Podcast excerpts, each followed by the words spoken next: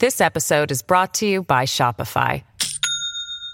Do you have a point of sale system you can trust, or is it a real POS? You need Shopify for retail. From accepting payments to managing inventory, Shopify POS has everything you need to sell in person. Go to shopify.com slash system, all lowercase, to take your retail business to the next level today. That's shopify.com slash system.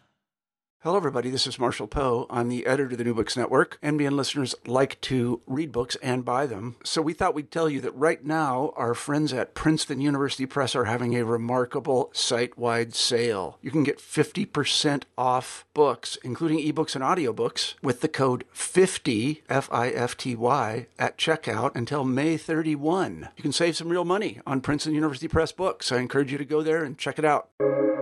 Welcome to the New Books Network. Hello, this is Lilly Goren with the New Books Network, the New Books in Political Science podcast.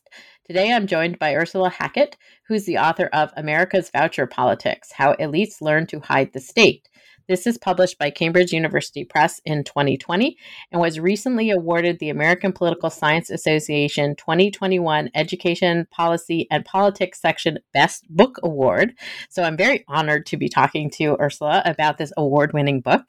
Um, my first question for Ursula is to ask her a little bit about herself and how she came to this particular project about vouchers and a sort of submerged state. Great. Thank you so much, Lilly. I'm delighted to be able to talk to you. Um, I a little bit about myself, and then I'll talk to you a bit about how I came into this project. I took all my degrees at Oxford, and then I went on to do a postdoc at the Rothermere American Institute in Oxford, which is an absolutely stellar place for the study of American politics outside of the United States. Uh, and then I went on to uh, get a job at Royal Holloway, University of London, and that's where I am now. So the book, really, the genesis of the book was at that time when I was a postdoc at the American Institute. Um, and I came into contact with a number of brilliant Americanists, people like Nigel Bowles, people like Desmond King, some people that I co author with um, today, and also with a number of visiting professors um, from the, the US and elsewhere. And uh, the project itself grew out of a whole um, variety of research trips to US state capitals across the country over a period of around eight years um, from 2010 onwards. So, from that year in which Barack Obama experienced his midterm shellacking and the significance that there's a huge significance of that 2010 period of time and the subsequent period for Republican ascendance for the sort of stories I'm telling about voucher politics in this book.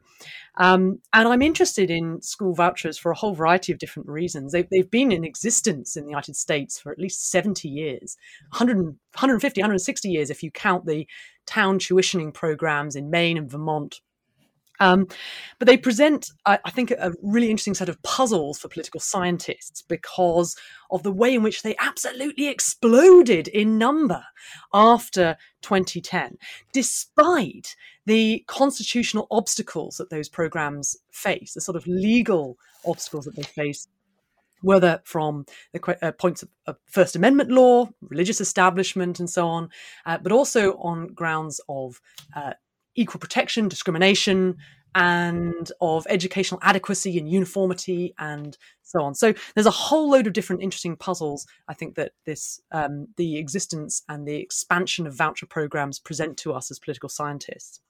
And they're also an interesting case of policy design um, because these they take many different forms. You've got vouchers, you've got tax credit voucher pro- programs, you've got educational savings accounts, um, and there are various creative ways in which policymakers have designed these programs with a view to thinking about the legal consequences of what they're doing. Um, and finally, I just say that I, am also interested in these the, the instance of vouchers because they invoke America's foundational identity struggles over race, over religion, over the role of markets and unions and civic institutions. So, as an American political development scholar, this is a, an absolutely perfect subject of investigation. And I was I was delighted to read through your book because I had done work a long time ago in like a past political science life um, on the base realignment and closing commission and and how that was kind of obscuring responsibility for decisions that were not popular. Um, but it wasn't about the legal issues. Your book sort of takes this question of both the rhetoric and the policy design and sort of talks about how they're trying to obscure something else. What is it that that essentially uh, you talk about as attenuated politics? What is being obscured and what do you mean by attenuated politics? Fantastic. Okay, so the conceptual apparatus of this book, this idea of attenuated governance, is absolutely central. And what I mean by that roughly is that um, we're thinking about the use of private organizations or the tax system to deliver particular uh, benefits in such a way that you can obscure the role of the state in uh, particularly vulnerable policy commitments and areas of, of hot button constitutional contestation. Now, you're quite right, Lilly. The vast majority of the scholarship on the submerged state or delegated governance or hidden welfare state is focused on the public understanding angle. And it's hugely consequential um, uh, how much the public or how little the public actually knows about um, these benefits and their, their nature and the scope of the state. That has huge political policy and um, political consequences. But what I'm focusing on here is on the legal angle. Um, and that's where attenuated governance really comes in. So, what the uh, policymakers can try to do through these forms of attenuated governance. Let me give you some examples. I think we need to make this concrete to our listeners here. So, there's there's a you can have regular vouchers where instead of appropriating the money directly, if you give the money directly to the to the private school, to the religious school, that would be patently unconstitutional um, not only under the under First Amendment, but also under the state no aid provisions or Blaine amendments, which prohibit public aid to denominational institutions. So you can design a policy uh, in a more attenuated fashion by providing the money to the parents uh, and allowing the parents to direct through their private individual choice that that th- those particular educational benefits. Um, but you can do it in an even more attenuated fashion. So um, a regular voucher is a direct, directly appropriated the, the, the money, but you can do it through tax credit voucher scholarships as well where you instead of directing the directly appropriating the money you deduct taxation from donations to these organizations called scholarship tuition organizations which then provide administer the scholarship to the parent to spend on behalf of the child it is incredibly complex and convoluted chain that attenuates that's why i'm calling it attenuated governance attenuates that connection between the state on the one hand and the private school on the other now that has legal consequences. It's not the same mechanism as pertains in the area of public understanding and electoral politics because judges aren't fooled about the size and scope of these programs. They have that information. A court, a, a court of law is a, a, an arena that is a high information arena. But what it does do is provide a rationale in favor of the constitutionality of these programs that may or may not stand up in court. Because what you can say as an advocate for these policies is that it's not the state. The state is not involved. The government is not involved in providing these benefits. And, and that can allow judges and justices to come to a determination about the constitutionality of these programs that may go in your favor. And so the the legal dimension is really what you dig into in the book. But before we get into this legal dimension, which I think is as you say, very complex in terms of its arrangement. Um, you you note at the beginning of the book that this this area of policy and also the construction of attenuated governance is really also part of or built on these three dimensions of American political development and American sort of qualities and characteristics around religion, race, and institutional sort of history and structure and what we expect of the state. Um, can you talk a little bit about that framing? Yeah. So, I mean, one of the things that drew me to vouchers in the first place is because it is a it is a perfect um, sort of ca- camera lens for thinking about these broader foundational identity struggles that have been present since the very founding moment, if not before, um, which is that that uh, and this is where it becomes very firmly a work of American political development, I think. And because I'm thinking in terms of this very long historical sweep. Um, and the fundamental intuition behind this idea of foundational identity struggles is that um, there are there's continuous contestation over the meaning of what it is to be American, um, and neither side in these foundational identity struggles ever fully wins out over the others. So there might be periods of time in American history where you've got one side or the other in ascendance, um, but then the sort of pendulum swings back, and that there are various ways in which um, those ideas become delegitimized and other ideas come and take their place. So it's a sort of it's a very broad brush um, vision of American political development and history. So you've got a racial struggle, which of course um, is a defining characteristic of American political development and history.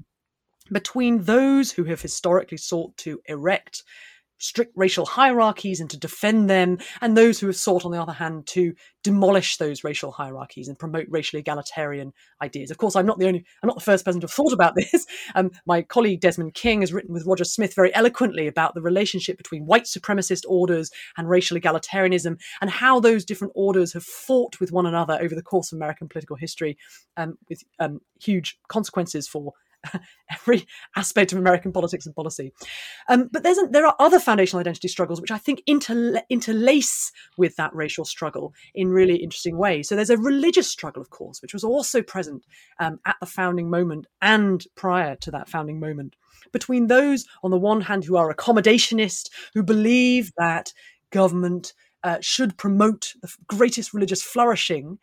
And on the other hand, the secularist urge, which says that government, uh, state, and church should be separate. And you see those that struggle playing out at the founding moment and also over the um, history of American politics. And then there's a third struggle, which I'm calling the sort of public private struggle between those on the one hand who think that, you know, individuals should be free as far as possible from an overweening state, get the government off our backs. And then on the other hand, communitarians, um, which again have this long history in American political tradition. Those who think that government should build civic institutions for the collective good. So the interaction between these different foundational struggles, I think, gives rise to some of the political dynamics um, that I discuss in the book. Um, and in particular, the question that arises at the intersection of these foundational identity struggles um, is what do you do as an elite who adheres to these various um, political commitments, someone as an accommodationist, as an individualist, as a white supremacist? What do you do when you start to see alternative ideas, rival ideas, gaining a degree of control within the an, an authority within the institutions of the state. So what do you do? Well, um, what do you do as a white supremacist when Jim Crow seems to start to be dismantled and you have the, the, the, the instantiation of racially egalitarian ideas in the middle of the 20th century by the courts? What do you do as an accommodationist after many, many decades of ascendance within the public school system, but also in various other ways, when the Supreme Court starts to uh, um, hew towards a much more strictly separationist vision of church state relations? What do you do? And there's various different ways in which you can um, respond. So you could fight directly and, and run the risk of, a, of, of major losses in court. You can back down from these commitments, but of course these commitments are foundational. They are central to your to your sort of vision of who you are and what this nation is. Or and here's an alternative vision, and that's what I outline in the book. You can act indirectly. So you can think, okay, so are there various subtle, under the radar ways in which we might be able to achieve what we want to do without uh, arousing that sort of um, the, the, or raising the, the, prospect of legal challenge um, um, quite so much. So I think when it comes to vouchers, we can absolutely trace that history as the story uh, initially in the 50s and the 60s of white supremacists, segregationists who say, okay, um, we've got a whole series of um, racial egalitarian ideas that are in this clearly in the ascendance in the federal courts what can we do to try to preserve our policy commitments? Well, they do all sorts of, some of them fight directly, of course, um, but others seek indirect and subtle ways of achieving their aims. They, they say, oh, well, we're going to privatize our white primaries. We're going to transfer public um, uh, pools and recreation facilities to private hands um, in such a way that we try to we try to distance the state from the, these these newly vulnerable policy commitments and we create segregationist tuition vouchers, which are going to enable white kids to escape for the private sector um, uh, and, and try to achieve our aims that way and I draw and draw an analogy with the various tactics that are used also um, by accommodationists who say, okay, well, we've tried various ways in which we can um, support religious institutions, religious education. Um, uh, uh, we're being pushed back by First Amendment law, by also by state no aid provisions. What can we do? Well, we can create voucher programs, but if those don't work, well, we can create tax credit voucher programs, which are um, allow us to provide funding for the sorts of education that we want to provide funding for, um, but in a way that doesn't involve a direct appropriation. It doesn't involve the state's mark, the imprimatur of the state. And so we can hope to actually defend them from challenge from rival ideas um, and institutions. And one of the points that you make in the book is also that this is not just one side, the political partisanship on one side, that this the the sort of attenuated governance is something that has been pursued by conservatives and liberals, by Democrats and Republicans, um, and with different sort of desires as the outcome, obviously, um, but that it's not just the activity of one side. At the same time, as you note that 2010 is an important sort of jumping off point. Um, can you discuss a little bit about this sort of different partisan approaches as well as why 2010 and the Obama shellacking and the Republican ascendancy in the states is important? Sure. Yeah. So there's two really interesting questions there. I mean, I think um, um, the story of the rise of vouchers um, in their various forms is the story of conservatives finding creative, strategic ways to avoid successful legal challenge. But what I do try and emphasize in the book is that these strategies are not only available to conservatives, and actually, there have been situations in which liberals have pursued their aims through these attenuated um, uh, mechanisms. So, for instance, in the case of housing vouchers, um, that's something I, I, talk a bit about, a little bit about in the book, um, which has got a very different partisan profile in terms of the people who support these sorts of policies to school vouchers.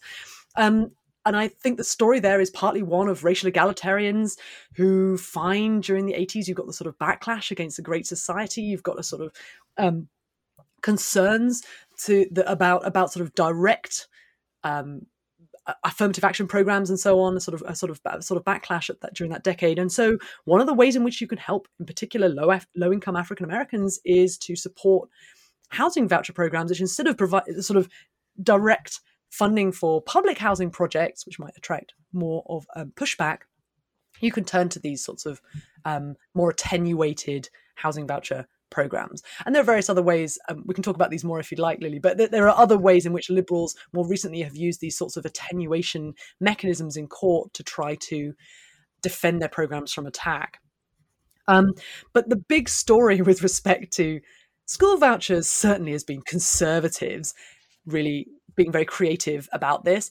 And in 2010, that's the big moment where they spot their chance and they see um, uh, the the um, because of the way, way in which Republicans gain control of so many state houses at that time, um, they've got unified control. And they're able to actually start to prosecute their agenda, a whole load of things, of course, right to work, um, as well as school voucher programs. And that's really when you start to see not only the increase in the number of regular voucher programs, but also tax credit voucher programs really take off. What I'm what I'm able to do and show in the book it's not just it's so there's a it's a mixed methods book um, I should say it's I mean it's a it's a it's a story of American political development so I'm using a lot of archival um, materials but I've also got some statistical relationships in there and, and, statistical analysis of some original data sets that I've collected on policymakers and on judges um, and there you can see that Republican partisanship is a really important part of the predictors of both policymakers voting in favor of these things, but then also later of judicial decisions. And we might come on to that in a moment, perhaps. Um, but it's not just about the statistical side of things, it's also the interviews. And this is where I can really shed light on um, what happened in 2010 and afterwards. Because you can see by talking to individual policymakers and um, across the states that they're thinking in a very creative and strategic way about um, how they can best create programs that will survive legal challenge. And so they're going back to the drawing board. They're going, okay, this one didn't work, right? Um, we had that struck down by court action. What can we do? How can we design this program in such a way that it will withstand future legal challenges? So the thing that happens in 2010 is yes, Republicans gain control. They're able to prosecute their agenda, but you know they've still got to worry about the courts they've still got to worry about a whole load of um, of, of judges and justices who are going to be um, deciding the constitutionality of their program. So I do happen to believe that policymakers care about policy and they care about preserving their policy commitments into the future. So it's not just about passing these things, it's also about, okay, how can we uh, preserve this from legal challenge down the road? And I, I found that point that you made really important to think about because you're right most of the time we think about policy it needs to pass right? And we have we have this gridlock system these days where it's almost impossible to get at the federal level things passed. Um, but you're talking about not just that part obviously the design of the policy and having the sufficient votes as you talk about in the in the state houses but then that has to be sustained afterwards when the legal challenges come. Um, and this is where you also talk about the policy design, the atten- the attenuated nature of the design, not that it was attenuated in its designing, but that it is designed to be attenuated government governance, as well as attenuated rhetoric. Um, so before we get into the judges and the court challenges, can you sort of unpack these dimensions of attenuated governance? Sure. So I think um, the idea here is to think about these two analytically separable dimensions. These dimensions don't necessarily go hand in hand all the time. So that's the crucial insight there. Um, there's the policy design dimension, which I've been talking a lot about, and that is this um, when you use the private system or the tax system to deliver the benefit. And you have this very convoluted, um, attenuated chain between the state on the one hand and the private school on the other. But there's also this, this idea of attenuating rhetoric. Uh, and that's really simply where you're trying to play down the role that the state um, is playing in, in, in a particular uh, area of policy. And um, one of the interesting things to look at is the situations in which the attenuating rhetoric and the attenuated design don't match up. Um, I've talked a bit about the segregationists and their tuition grant vouchers, which are amongst the first iterations of these programs in the 50s and 60s after Brown v. Board. They're going, oh, cripes, how are we going to um, um, defend this institution?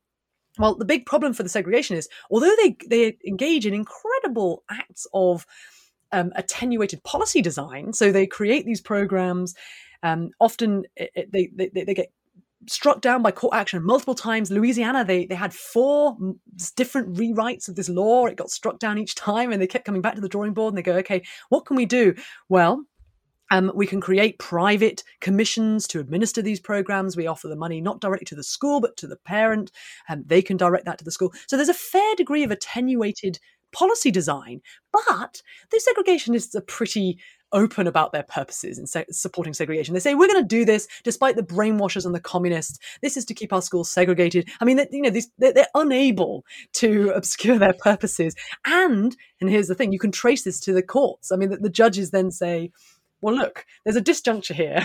You've got this incredibly uh, complex and very carefully designed policy in many cases, but you know it's pretty obvious what you're trying to do, and it's very obvious that you are, um, you, you know, you are, are, are violating the constitution and so on that basis they strike it down. So okay you know conservatives watch and learn they see that this is this is obviously not the way to do it.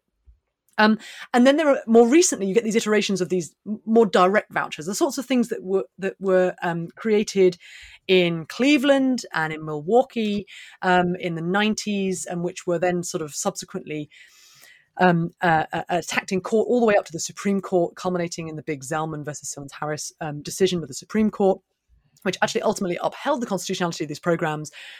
Those programs survived, but there were many other efforts on the, the sort of uh, regular voucher programs, which provides a fairly fairly obvious connection between the state and the school. You know, you're just directly appropriating the money for these things, which did get struck down as unconstitutional. They're more likely to be um, challenged in court, and then if they are challenged, they're more likely to be struck down as unconstitutional. So, um, again, the big story there is that when in 2010 Republicans gained control of a whole whole bunch of state legislatures and governorships, what they're aiming to do is to marry these strategies of attenuated policy design and attenuating rhetoric. So they say, okay, we're going to play down the role of the state. We're going to emphasize the benefits to the child um, a lot of the times. And that is both a political rallying cry, one that's very powerful, I think. We put the focus on the children, we don't put the focus on the schools. Um, and we're very careful about how we speak about these programs. And I have many, many situations where I was with my interviewees and they say, gosh, don't say voucher. We never say voucher. That's a dirty word. Um, we don't use the word voucher. Everyone's saying this. Um, uh, but they're very careful about how they speak about these programs. And they say this is about the benefits of the child.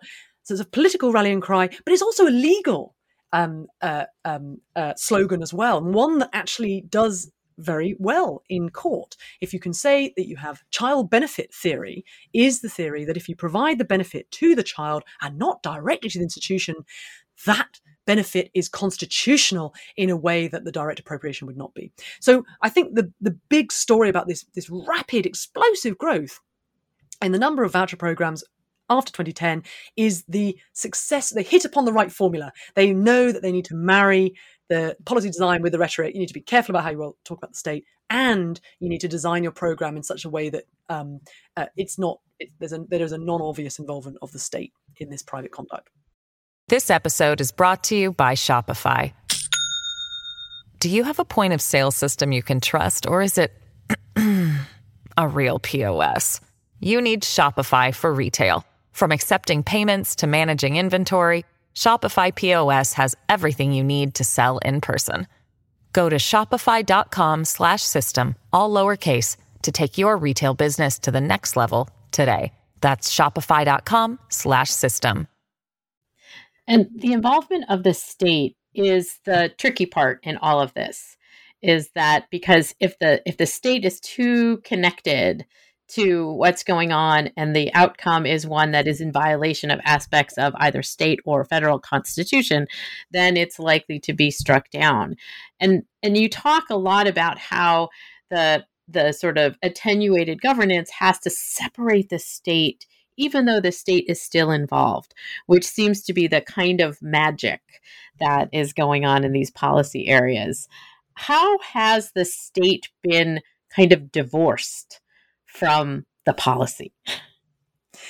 Well, some um, I mean, this is a live issue of contestation, and and this is why you, you know there there are different schools of thought um, within what's called tax expenditure analysis about whether these benefits really do truly represent a state, like a government policy, um, uh, and um, and it's it's a conservative liberal split right now. So you kind of have um, there's a, there's a famous um, Supreme Court decision in 2010, which was Arizona Christian School Tuition Organization versus Winn, in which uh, the conservatives on the one hand argued that um, uh, these targeted tax breaks are basically um, this is not the state.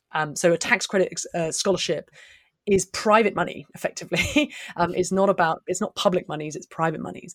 The liberals on the other hand said well you know targeted tax breaks and direct appropriations a means of accomplishing precisely the same objective to provide, a particular benefit to a particular constituency. And so that is a live arena of contestation about whether indeed the state is unconstitutionally entangled with these issues. I mean, that's that's that's the the, the foundation of all of this these these, these legal controversies.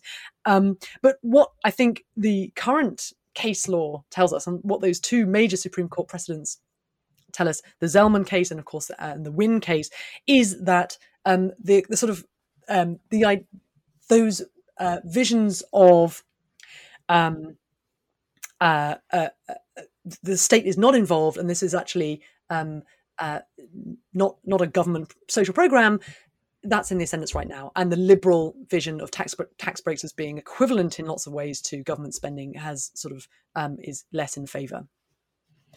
And the current Supreme Court in the United States, as well as the state courts, where do where have they come down and where are they? You say this is like the this is where they are in ascendance right now. Um, and the judges and how much information judges have and the courts have in unpacking these how does that operate? Okay so you can see the these battles playing out in the judicial opinions, um, uh, and you can see how um, amongst concurrences and dissents, you can see how judges are actually thinking about these issues, and that's and I look in my book at over 70 years of voucher litigation. So I've got the, the um, huge swath of time where you're looking at judges and justices and how they are deciding, not only in the federal level, of course, but also at the state level where a whole load of this is going on. Um, and uh, uh, you can see um, the, the turns of the tide in these broad um, in these, in these across these broad swaths of time. So I would say so that over time you can st- see that judges and justices have become more sympathetic over time to these programs, voucher programs of all sorts, tax credit voucher programs, voucher programs, educational saving accounts, and so on. And I use the term voucher as a shorthand for all of these different kinds of designs. Um, uh, and and I think partly partly that's because of supportive precedents um, um, being built up over time. Um, but also, I think of, of, advocates and policymakers being much more careful and strategic about how they are talking about these programs and how they are designing these programs in such a way, anticipating the legal challenge. So it's an iterative, creative process that's played out over many years. Um, so judges are becoming more sympathetic over time. There is also a statistically significant effect of partisanship, which I mentioned just before. Um, Republican appointed judges and justices are statistically significantly more likely to uphold these, vote to uphold these programs as constitutional than their Democratic appointed counterparts. Well, that's not a surprise because we know that the partisanship um, of this issue is very, very strong. What is interesting, and this is this is the on the, the point on which this book hinges, is that even controlling for partisanship and for a variety of other judicial characteristics, there is a statistically significant role for policy design. So the programs which hide the role of the state most successfully are not only more likely to pass in legislatures, but they're also less likely to be challenged. And um, if they are challenged, they're more likely to be upheld as constitutional. So it's kind of like a triple whammy for the supporters of these programs that they're able to. Uh, they have it has that effect at each of these different stages, and you can show how that plays out over time. And the policy design aspect, which again is really where you highlight the attenuated governance dimension that is part of this longer discussion of the submerged state um, and obscured results.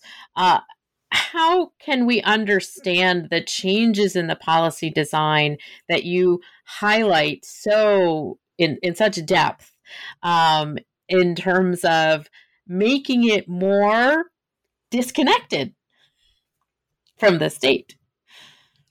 Making the the like the making the policy the the school more um disconnected from the state? Making the school and the whole process of you know when we're talking about money goes to schools from you know from my state house in madison it goes to my local school. Um, and that's how it generally works but what you're talking about is how are these policies being designed so as to sort of structure the the money to go to the school, um, and how has it become more effective, um, even as it seems to be also quite complex. Sure. So, I mean, I think that um, I, I, I really want to make a a, a, a quite a, a, distinct a clear distinction in the book between the electoral arena and the judicial arena in the sense that I think um, uh, as, I, as I mentioned before, I mean, I don't think informational asymmetry plays a very big role in terms of making a determination of, of how judges are going to um, rule on these things. But it plays a huge role in the electoral arena because informational asymmetries between the public and the sort of interest groups that are in really engaged in these areas is, is causally very significant in that arena. Um, so I think that um, it's it's not necessarily. I, I, make no determination in the book about whether it is indeed true that the government is, you know. the, the, these legal, whether these legal arguments have merit or not. You know, I, I don't actually come down on either side of that debate.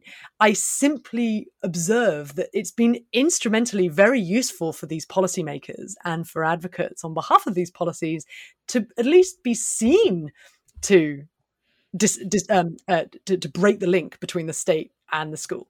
Okay, so so um, it's all about appearances. I'm very I am agnostic on on the question of whether um, uh, it is it, it, you know those legal arguments have merit. The point is that they work. Um, that actually it's possible for these um, arguments to be made in court, and judges seem to accept them. Now, I'm not also making any determination in the book about whether those judges are cynical in their approach or whether this is indeed a sneaky. I mean, there's a whole load of interest. I mean, a lot of the scholarship, a lot of the revisionist scholarship on the welfare state is kind of got there's a there's a norm, there's a very clear normative angle there, right? This is a sneaky means of achieving objectives. It hides the just and due um, uh, role of the state. The state should be given more credit. That's kind of the angle, isn't it, of a lot of this scholarship.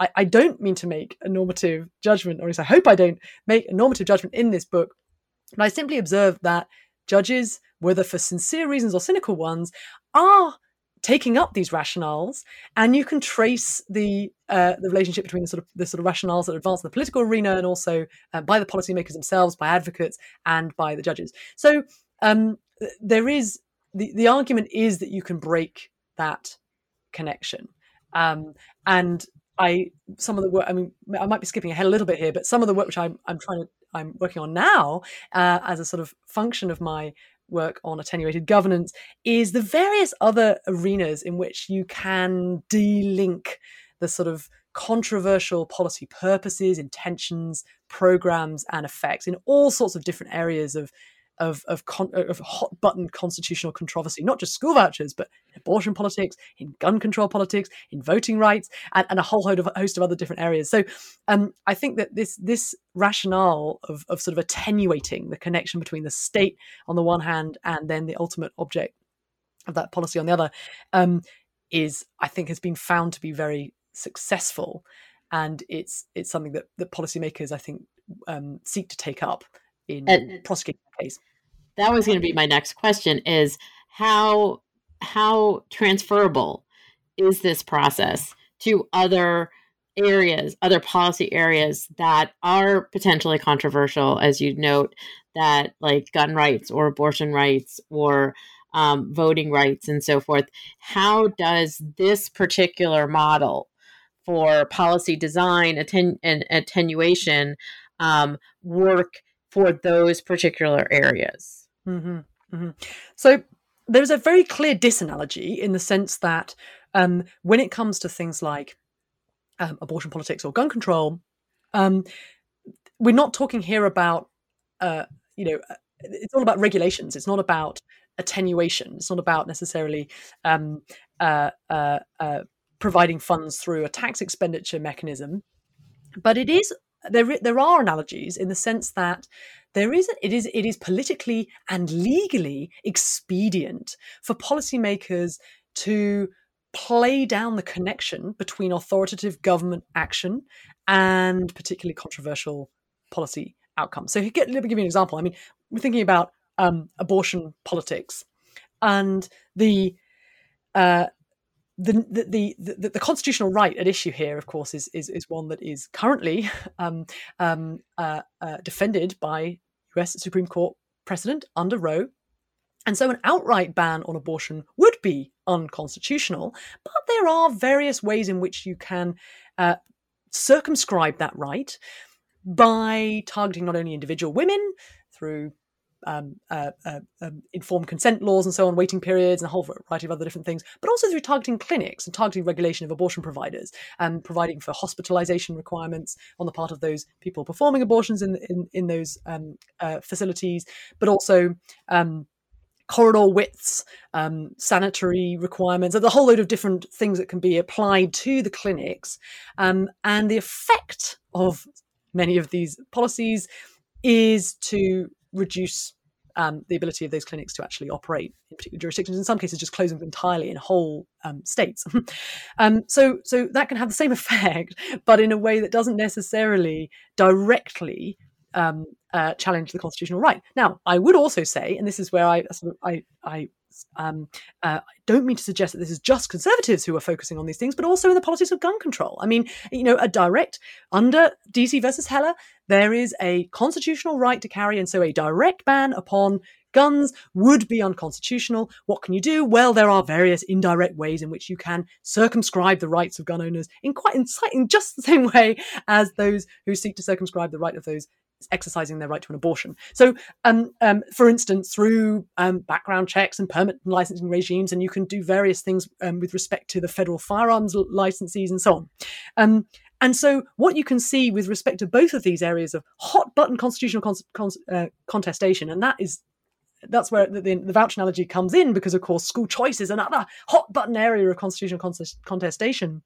There is a legal expedient to seeking to uh, de-link those policy, any, any sort of sense that there is a policy um, unconstitutional policy purposes, but also of effect. So you can say this isn't truly a burden um, upon women or upon gun owners because it would only affect a very small number of people, um, uh, and that would be, uh, and we're not directly impinging upon that right. Or it could be that we're not we're not actually seeking to um, uh, impin- infringe upon these constitutional rights. No, no, we're seeking to um, aid women's health, or we are seeking to, we've got common sense firearm safety regulations, or we've got a benefit to a child and it's not to the school. So there are all sorts of ways in which you can talk about these things in such a way that if you can persuade the judges and justices that those anodyne reasons represent your reasons for acting, uh, you can find that that's very helpful in court. And I can show you again statistically that over 50 years or more of litigation on these issues.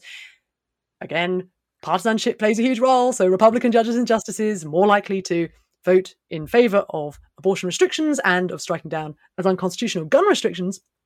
But uh, there is a very, a very important role to be played by policy design as well, uh, and and the, those those policies that most effectively mask the uh, connection between authoritative state action and the uh, the, the, the, the, the, the, your constitu- the exercise of your constitutional rights at the other end of the chain, even if it's through regulatory mechanisms rather than through the sort of attenuated uh, governance mechanisms I'm describing in my book, I think there is an analogy there, um, and I think it's a story that needs to be told.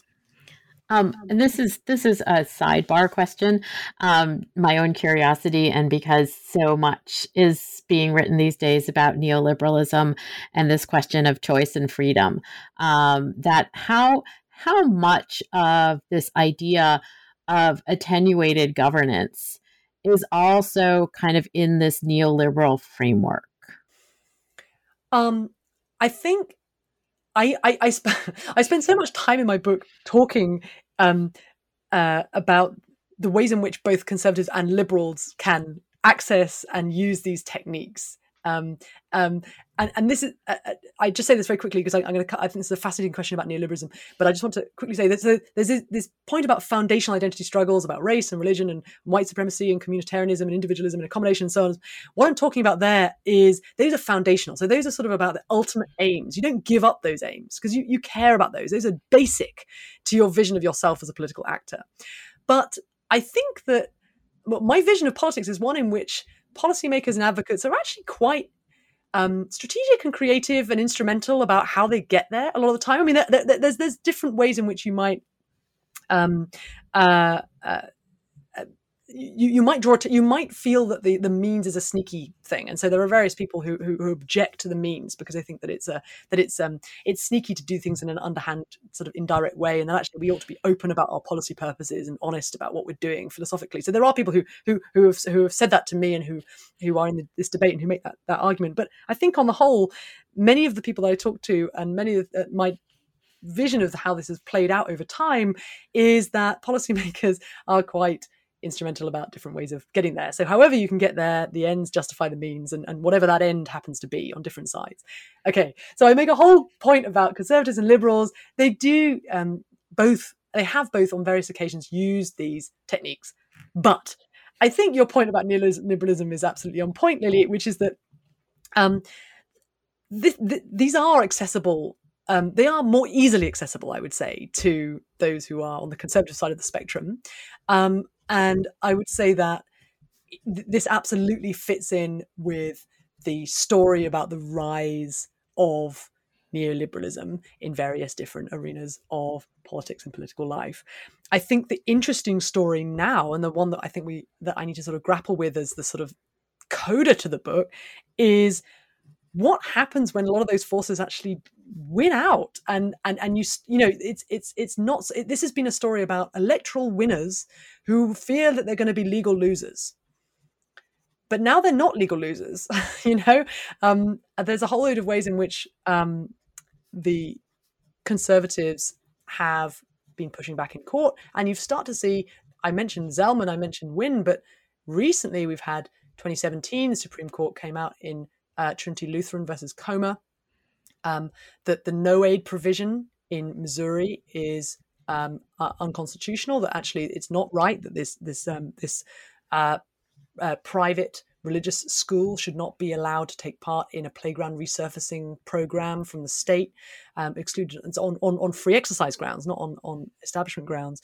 And and then only last year, also there was the Espinoza decision versus Montana, in which it was found that the Montana state sh- could not exclude religious schools from that program. It's not about the, the, the, establishment concern, but it's about the exclusion of religious schools from that particular program. Um, so uh, the, the, story, I think, is of conservative ascendance more generally, um, um, and uh, ways in which now perhaps there is a lessened necessity of conducting your business in this indirect way, um, because you you feel that you can um, uh, you can achieve your aims more directly, perhaps, um, confident that there is a secure legal cushion that will um, prevent you from um, experiencing loss in court. So that the press, the the sort of longer line of precedent at this point is more protective of both the need for obscuring rhetoric and possibly obscuring designs.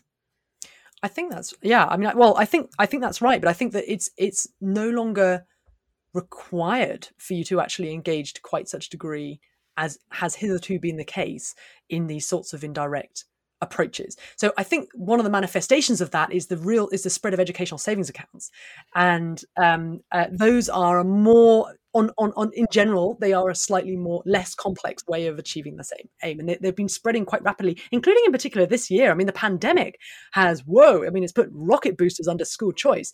You've had um, 18 states that have actually either uh, created new programs or they've expanded their existing ones. Um, uh, including some states that I went to. I mean, Missouri was an interesting one. I was I spent some time in Jefferson City, the Jeff, um, uh, and it was a very interesting experience there because there I was looking at a, a case where. He, despite the fact this is a ruby red, you know, Republican controlled state, um, uh, they hadn't passed any kind of voucher or tax credit program. And I was thinking, well, why? You know, why? Why don't these? I mean, Texas is another example, and Texas is a really interesting case as well. It's surrounded by voucher adopters, but they've never actually adopted any kind of voucher program. And and this is such a partisan issue that I sort of wanted to get to the grips with that. And um, in the in, and the story there was really one about rural Republican legislators kind of combining these really interesting, strange bedphone um, alliances with Democrats in order to defeat these programs. Because um, for a whole load of different reasons, which I don't necessarily need to go into right now.